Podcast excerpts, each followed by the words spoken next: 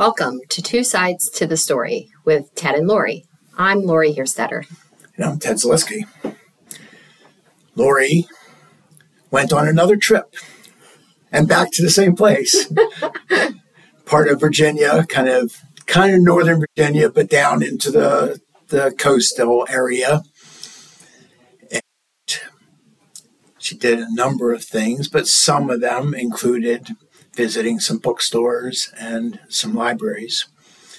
And as we were talking before this, even though she was back in the same area, she repeated none of her visits. Everything that happened was New. something new. Mm-hmm. So we're going to talk some about um, those bookstores and those libraries, and you know what Lori did with those few days down in Virginia. So, what do you want to tell us? Mm. Well, I actually want to start with before Virginia. Um, first of all, when you said another trip, that requires maybe a little reference point for people who haven't been listening to the show all along. Good thought. That a while back, and I think that was, well, my trip was in February, so I'm going to guess we probably did the episode in February too. Couldn't tell you the episode number at the moment, but it was called Virginia is for Book, lovers. So uh, if you haven't, listened to that episode, you may want to check that out. That is what Ted is referring to. So I went back. But before I tell you about how it was on the return trip, um, the weekend before I went on this vacation, I um, had some time to return to another place that has come up in the show before. And this is a bookstore called the Reader's Cafe. It is in Hanover, Pennsylvania. That is just over the Maryland line, so an easy uh, trip for us. And again, listening to a prior episode, not sure if I remember which one it was, but it was right around my birthday that my sister mm, yeah. took me to the Reader's Cafe for the first time she surprised me by inviting my cousin along who lives in Pennsylvania, um, about two hours away. So I show up to meet her and I got to see my cousin. A wonderful day, and I really like the bookshop. So I knew I wanted to go back.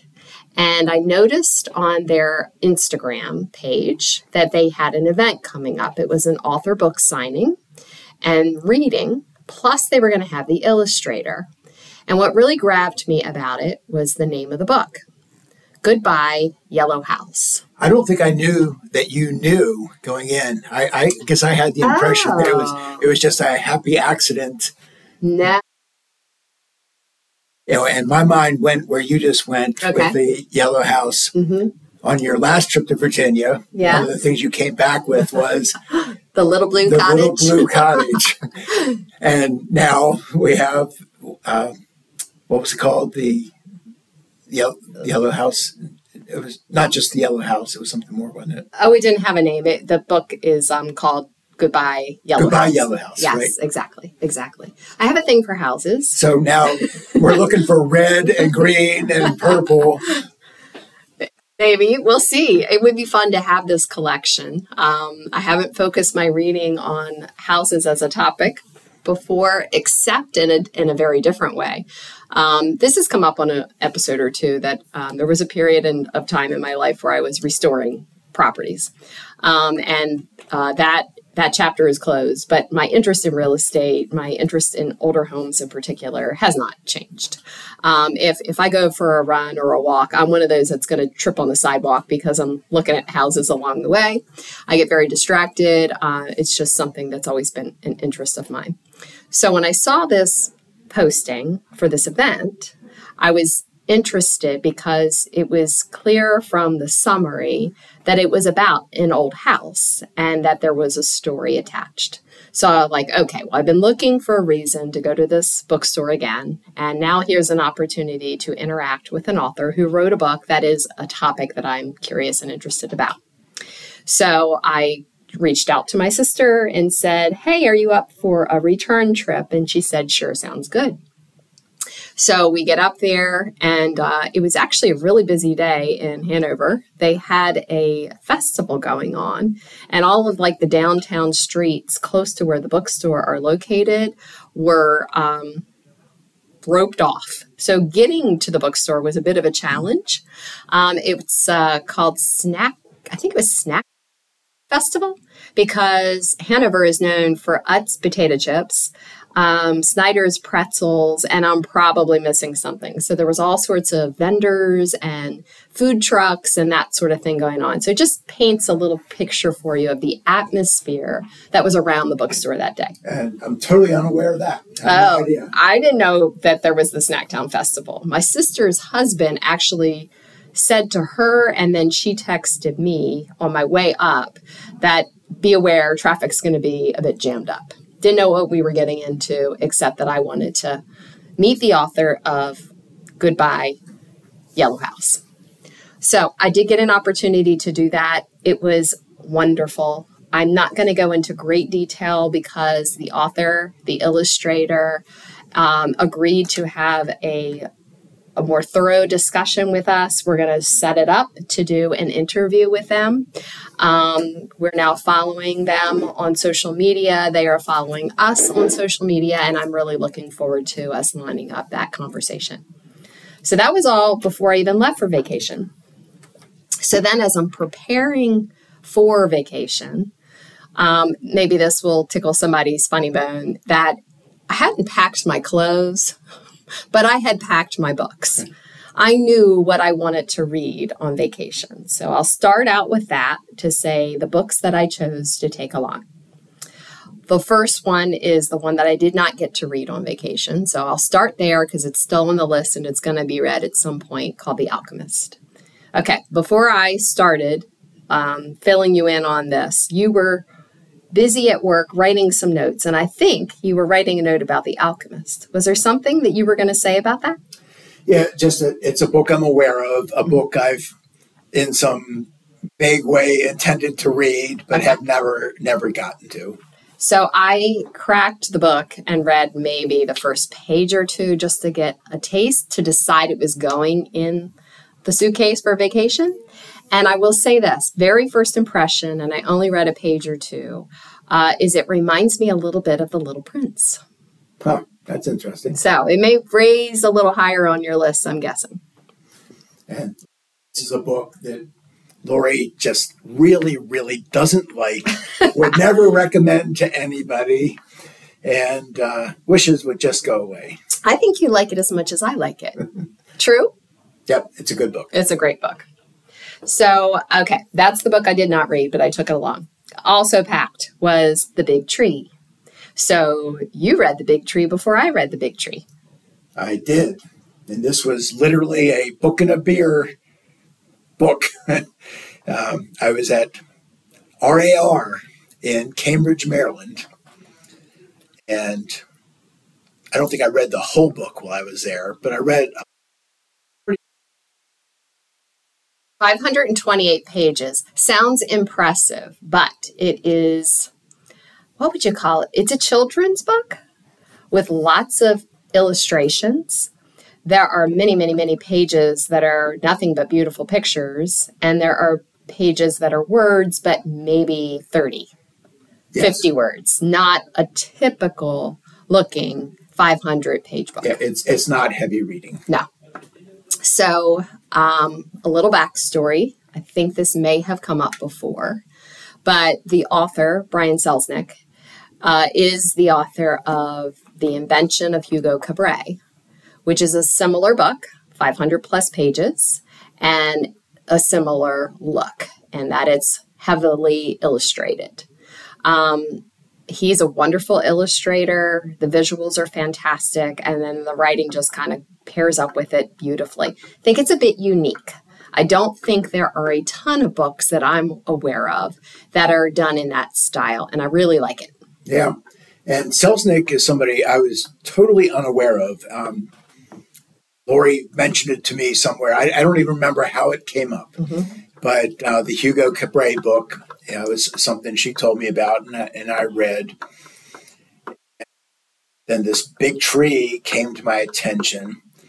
And I actually found out there's he has a handful of other books. He does. That I have not looked at yet. I have one in my bag. Okay. Yes. So, as you guys probably know by now, if you've watched the show, uh, studio where we record our episodes is attached to the Westminster branch of the library. So, before I came down to record the episode, I went up to pick up the next book of his that I will be reading. It's called Kaleidoscope. Um, it's not as long. So I haven't even opened it up, but I just now I'm I'm definitely a Brian Selznick fan. I like his writing. I love his drawings, and it's now become a vacation book for me. A lot of people take like their beach reads. So for me, The Invention of Hugo Cabret was a book that I read in the vehicle on the way to vacation with my son when he was little. So it's a very fond memory for me. I love the book. Um, I've read it again since, now that he's much older. So I knew that I wanted to take Big Tree with me on this vacation. Did not read it to my son. We had too many other things going on, and I was driving. So uh, it was not happening in the same way, but I knew I wanted to continue that tradition by having a Selznick book on my vacation. So I read it, uh, like I said, while sitting at a bar reading this. And I don't remember exactly what I said, but I, I said something to Lori about, okay, it's good. It's not like Hugo Cabret. It is different, but I like it for different reasons. Um, I I think it's we've talked a little bit in recent episodes about reading aloud. It is a read aloud kind of a book. Not that you can't enjoy it without that, but if you are a listener and you've got kids and you're trying to fill the summer this one is a great one to pick up. Really, any of his books are this way that you could sit with your child. Um, it would be an extended bedtime for sure, but you could read this in one evening together. Or it would be a lot of fun to make it a chapter book that you read at bedtime over the course of however many nights, depending on how many chapters you take on each night. Um, so I, I love it uh, there's several titles. So we've already mentioned, and we will put in the show notes The Invention of Hugo Cabret, Big Tree. I have Kaleidoscope in my bag right now. And then another one, which is similar in style and format, is Wonderstruck. So some titles to check out by Brian Selznick. If you if you do check out Big Tree, uh, the beginning, it can be a little bit maybe of what? What is this about?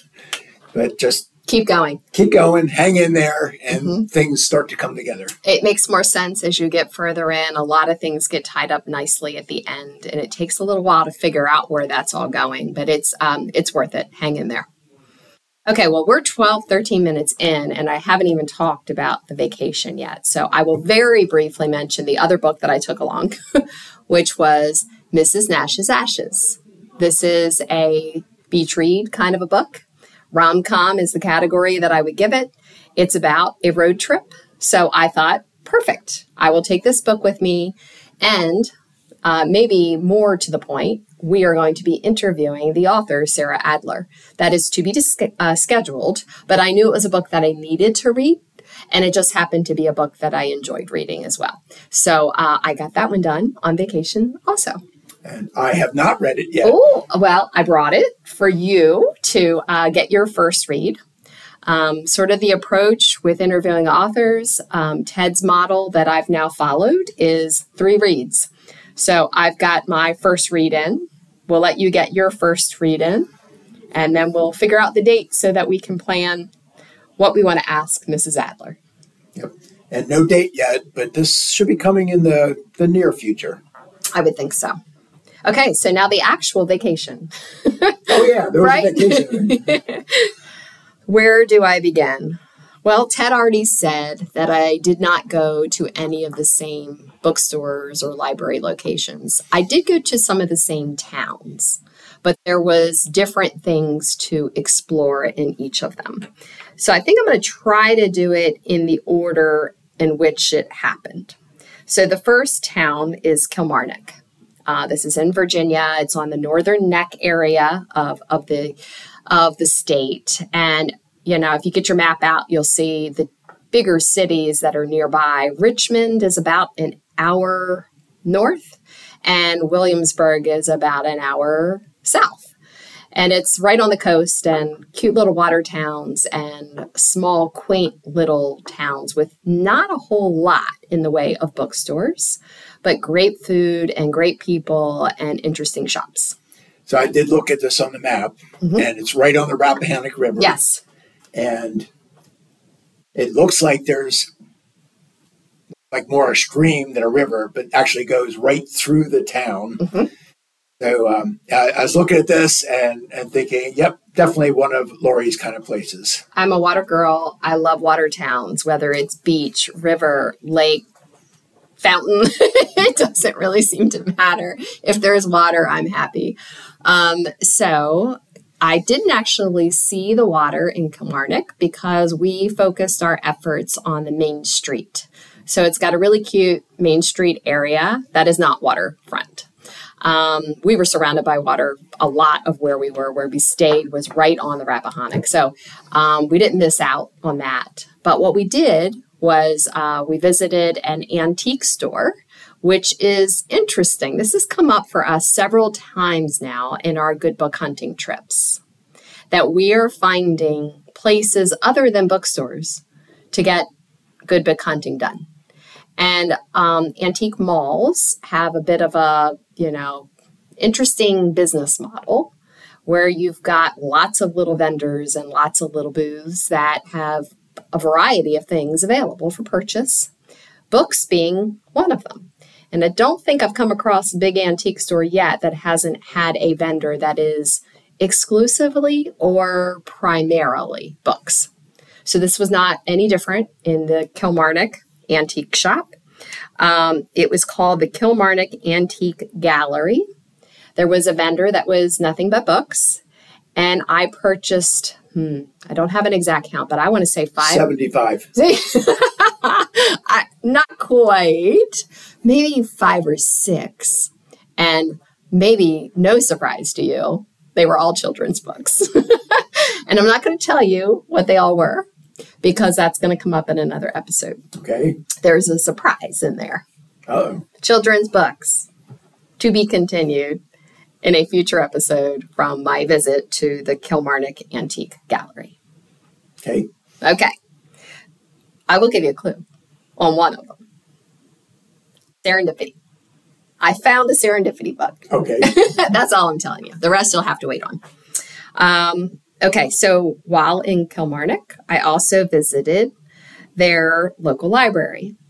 It is called the Lancaster Community Library, and it's a restored, well, restored. It is a bowling alley originally that has been converted to their library space I don't think I've heard that before. right? That's a little different. You would have no idea looking at it that it was a library. I mean, that it was a bo- uh, library, bookstore, bowling alley.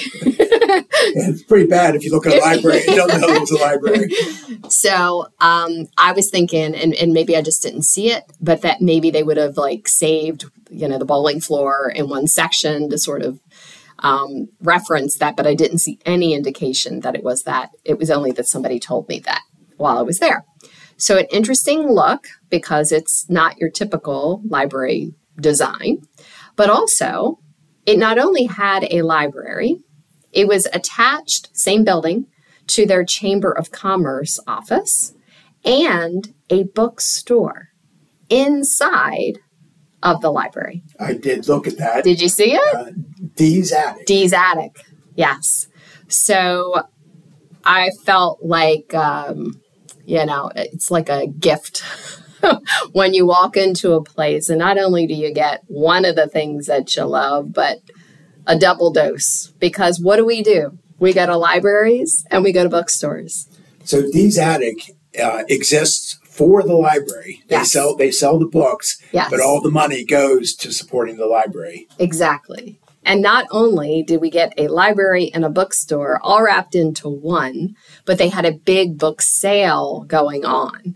The entire front corridor walking in entranceway and all the way down the hall to the children's section was full of books that were a dollar for paperback and two dollars for hardback. So this, I this bought, is where Lori got seventy five. well, be surprised. How many total books did I come home with? I'm going to say 15 to 20. And I say that because they weren't all mine. Guess who bought books on this vacation? Your son. Yes. and anybody who's watching, watching, listening to the show uh, knows that he's not a big reader. He was read to by his mother for many, many, many, many, many hours as a child, and now he's not such a book lover, but he loves. And I think, hmm, what's he now need? One? I think he only needs one more. He's read them all but he had either read his sister's hardback or had his own paperback. And he really wanted to have the complete collection of all the hardbacks for himself. And we found all but one. Not all there that day, but that's where the hunt began for him. So, good book hunting, my son's style for Harry Potter. And over the course of the week we were there, he got all but one at various places that we stopped. So, Lori's son going good book good good book hunting is a major event for her. Mm-hmm. I was a happy girl. Bookstore, library, good book hunting with son. Check, check, check. it was checking all the boxes. So, what else can I tell you? We did the antique gallery, the library, Dee's attic, bought all sorts of books. And then the next um, big book part of the vacation was in Richmond. Very different feel than Kilmarnock. Kilmarnock is a very small town, very quaint, um, two or three streets that we traveled. Richmond is a pretty big city, and I'm not a city girl and a bit uncomfortable driving through the city. So we stayed on the outskirts. I don't even know how many bookstores we could have gone to in Richmond, but we spent the whole day there, but didn't actually get into what I would call the city. But we found a really cool bookstore called Book People. And uh, it was a wonderful visit, and they had an interesting story. Similar to some of our other experiences, I have um, contact information for the current owner, a little bit of the backstory on the previous owner, and met some of the people involved in the running of the shop. Um, again, now we are following them and they are following us, and just need to make another connection with more book people. So I did read a little bit about them too, and uh, looked like they had recently moved from one store into a larger store. Exactly. And they've been through a lot of change in recent times. They had um, the owner of the bookstore was their owner for 37 years. And she finally decided that it was time to move on. And I trying to remember how it came up. I mean, I'm not exactly shy, so having a conversation with them was was not a big deal. But what I'm getting to is about Hello Bookstore coming up. Um, I think it was about their move, and maybe something was mentioned about COVID. And I said, Do you know about the documentary, Hello Bookstore? And he was not familiar, but there were some parallels to their situation and what we saw in that documentary.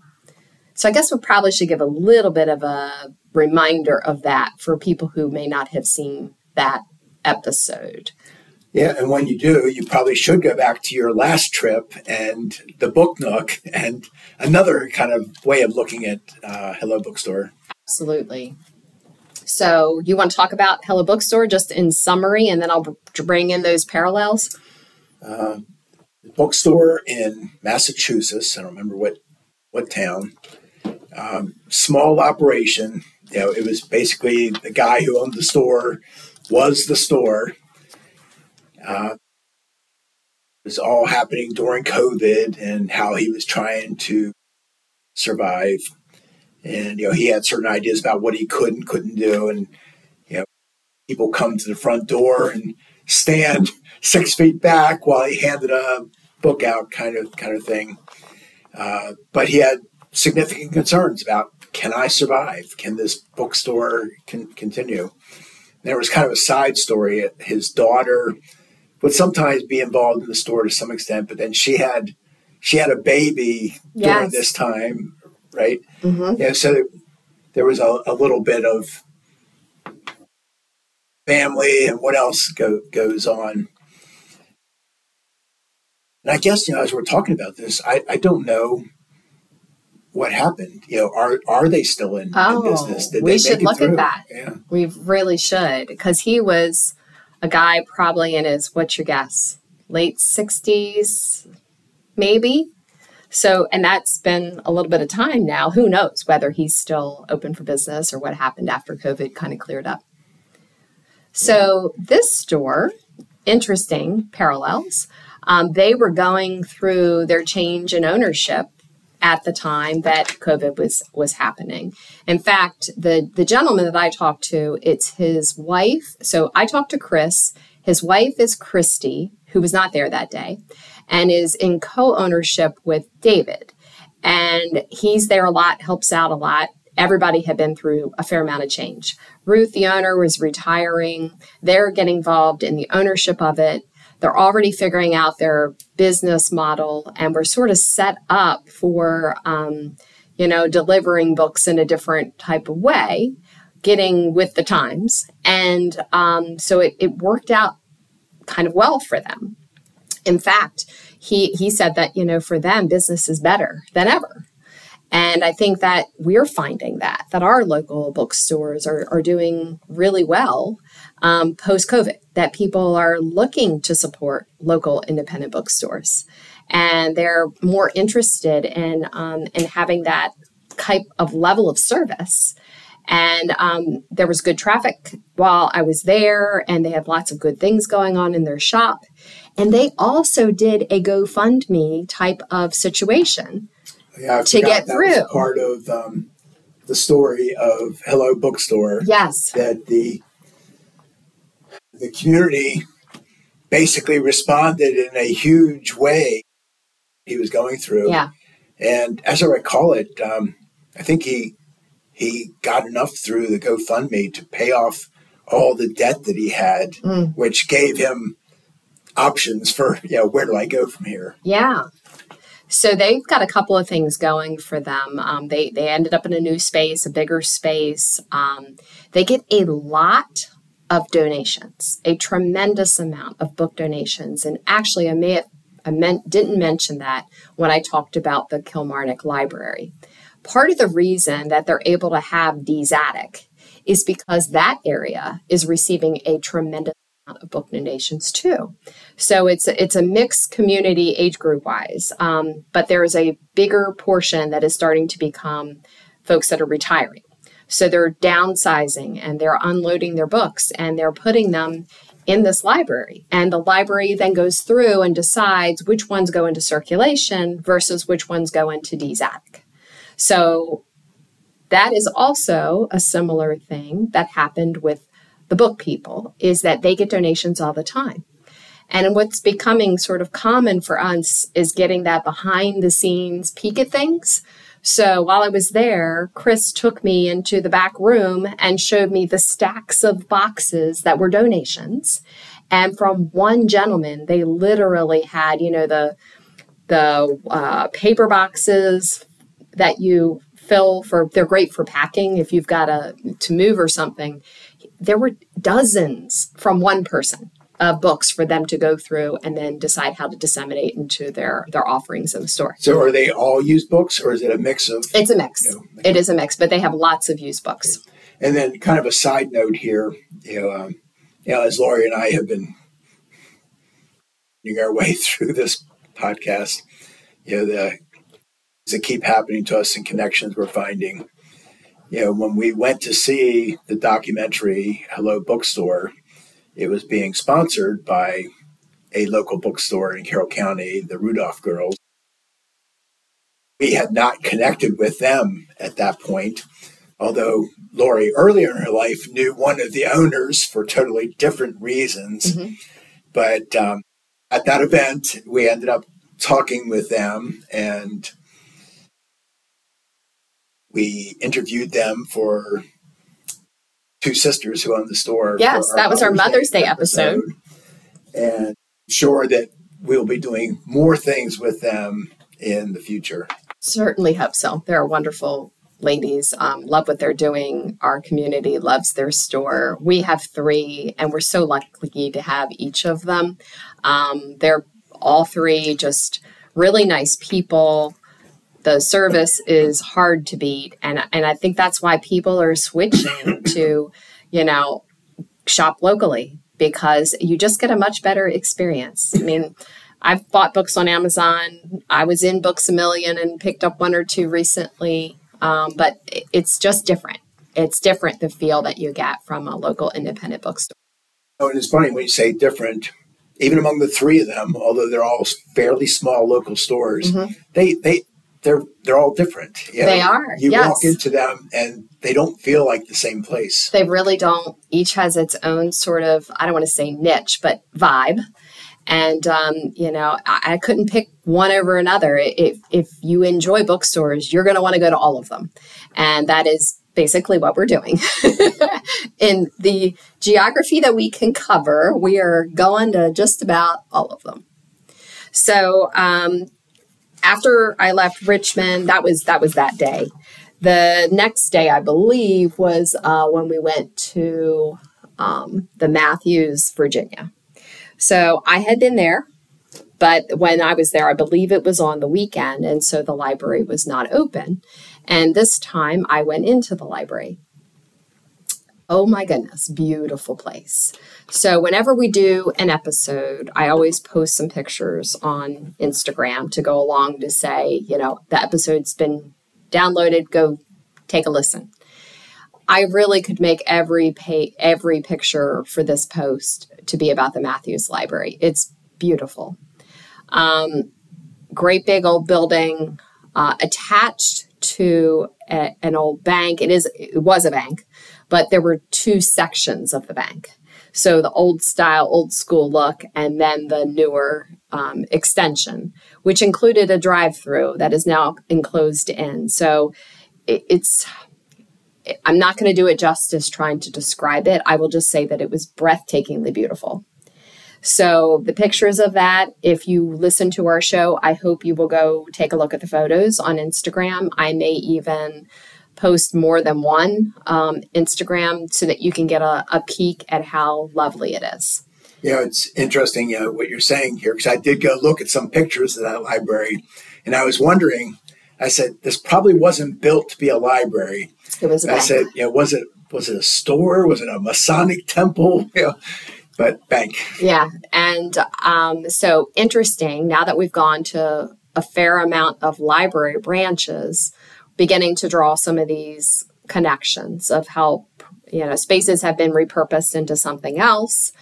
And this one, as old as it is and repurposed, is as beautiful, just in a different way, as the Cecil County um, branch that we went to.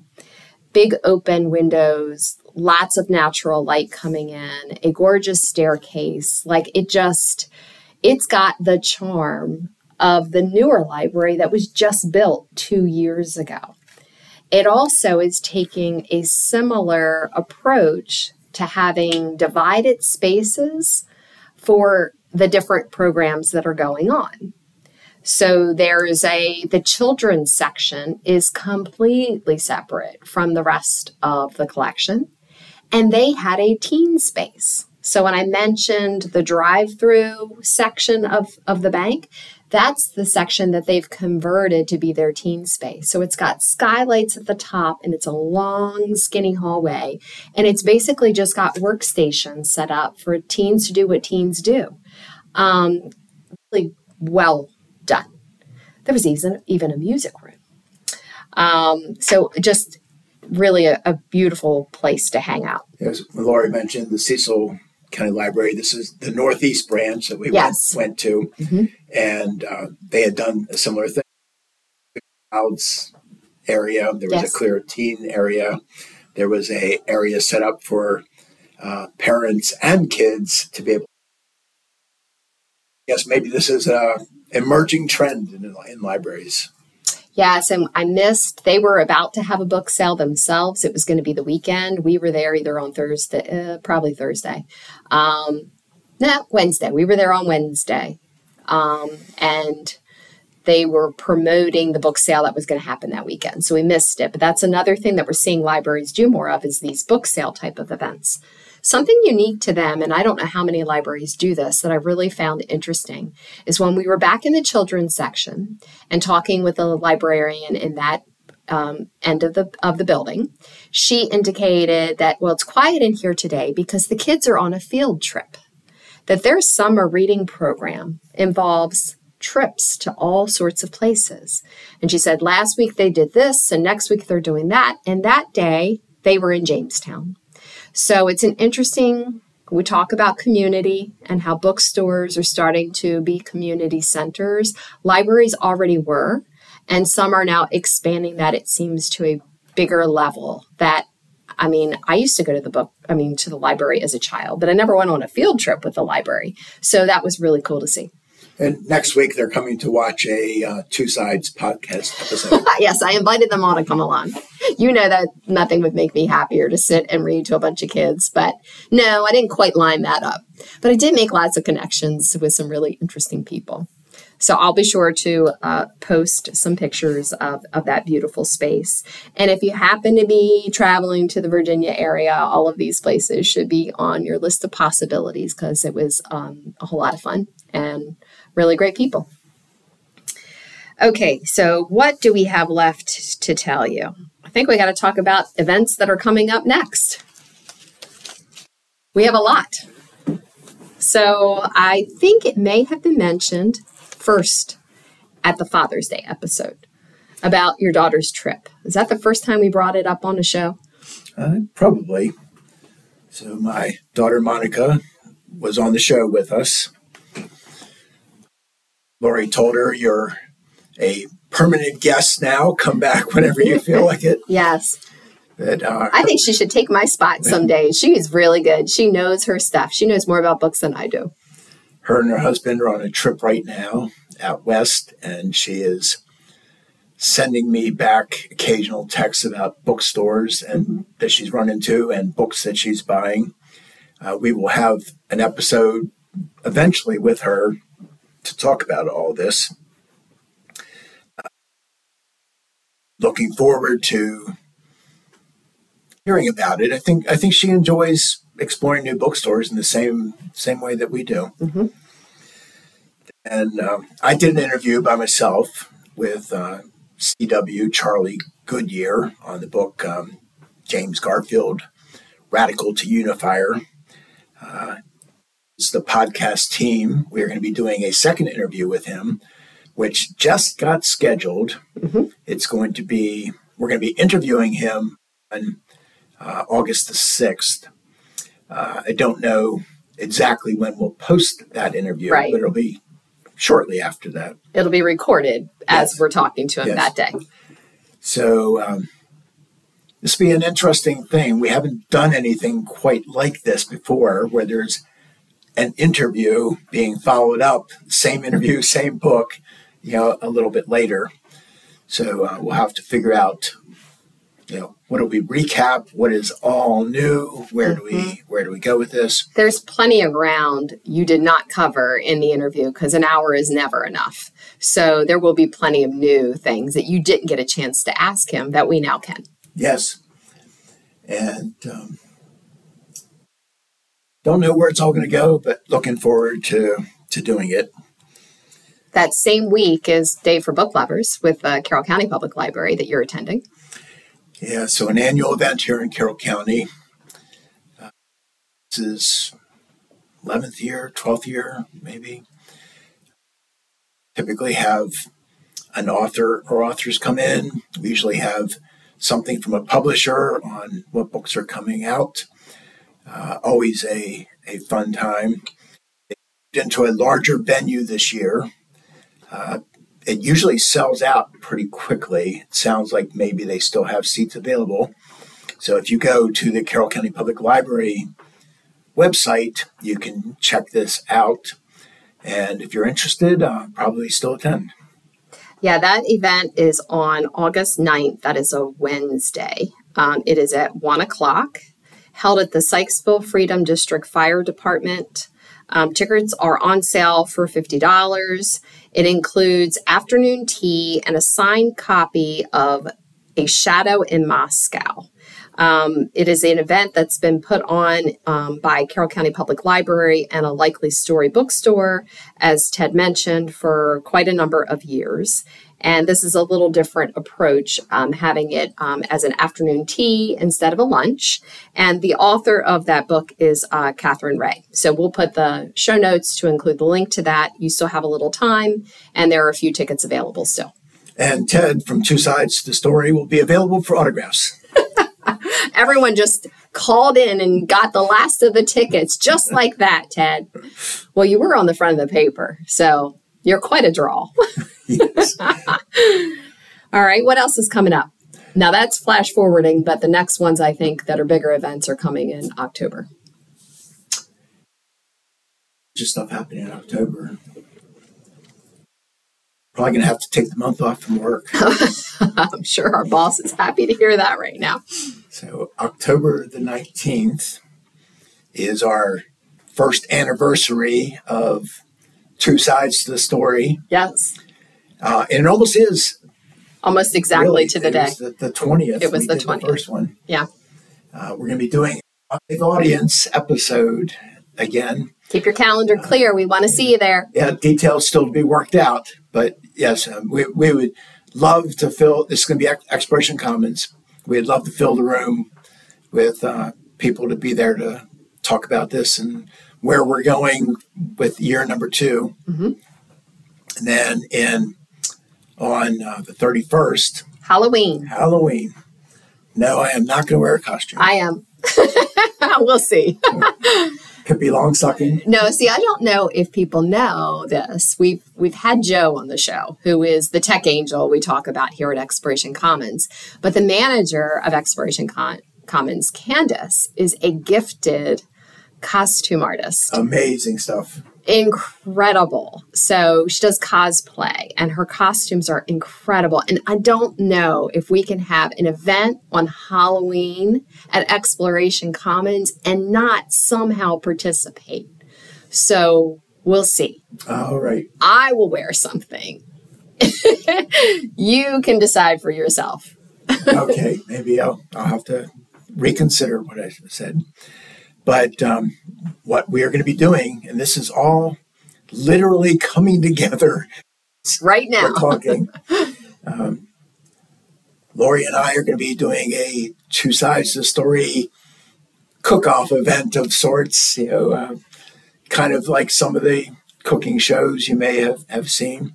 This is going to be in collaboration with Exploration Commons and their their uh, commercial kitchen and the programs that they do. Mm-hmm. Um, we are going to have an audience with us in the kitchen. I believe this will be 16 people who will also be our judges. And um, I think four or five of them are going to be judges for the the table. I don't know if we're well, we'll figure out those details, but I believe several of them will be judges that are um, you know, deciding who's the better cook, Ted or Lori. that's that's a tough one. And uh, but then there's going to be another room mm-hmm. at Exploration Commons where they're going to be watching us on on video. Uh, so we still have menus to figure out and mm-hmm. details to work out and invitation list, but uh, all very exciting. I may have bought a book on vacation to help me with my menu planning. There's another little tease of, of what's to come, but I'm thinking about my dish that I will prepare. Macaroni and cheese. yeah. For anyone who knows, that's not on my menu. I can't eat cheese. Uh, so that is not what I'm making. Macaroni. it sounds like a winner. So, if you're not aware of all the things that Exploration Commons offers, their food programs are one of their most popular. Um, they do them regularly and they immediately fill as soon as they're released. So for us to get a chance, because I've been wanting to attend one of their classes, and it's just you got to get it quick, and I usually can't get there quick enough. The only way that Lori could get into one of the cooking programs at Exploration Commons was to be part of her own. yeah, and this it's interesting how this all came together. You know, we kind of talked about can we do something in the kitchen? Can we do something with cooking? Mm-hmm. And then um, Candace, the manager that Lori mentioned, and Nancy, who is kind of the head cooking person. She's amazing. Uh, they they went off and started talking about this and built this whole whole thing. Yeah, they came back with, all right, here's what we want to do, and we're uh, I think Lori and I were both.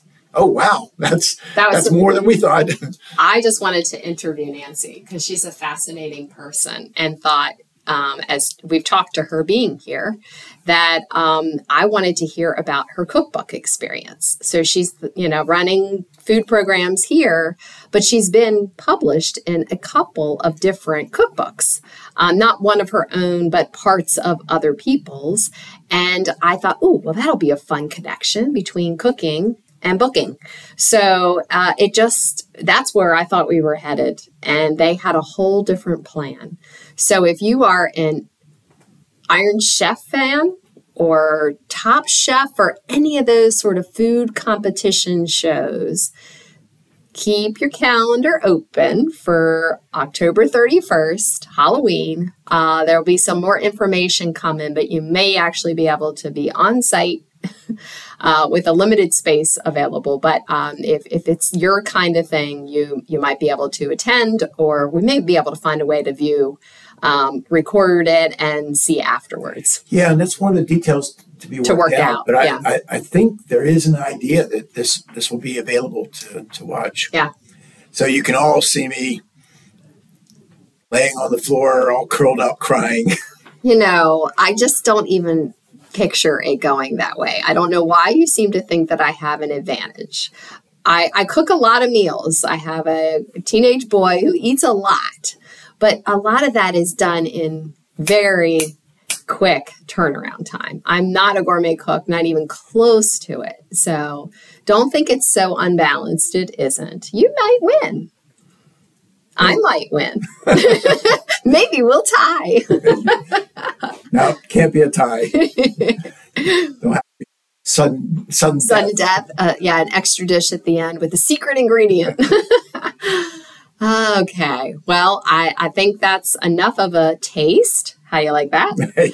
of uh, where we're headed in the months to come, and uh, I I floated the idea before this showed up in our lap of cooking up uh, season two with two sides. So, more to come about what's coming for us in season two as we finish up our first year of the show. So, we've got to thank you for being part of it because without you listening, we wouldn't still be making episodes. This is episode 32. Uh, more to come, but for now, thank you for listening. And enjoy your reading.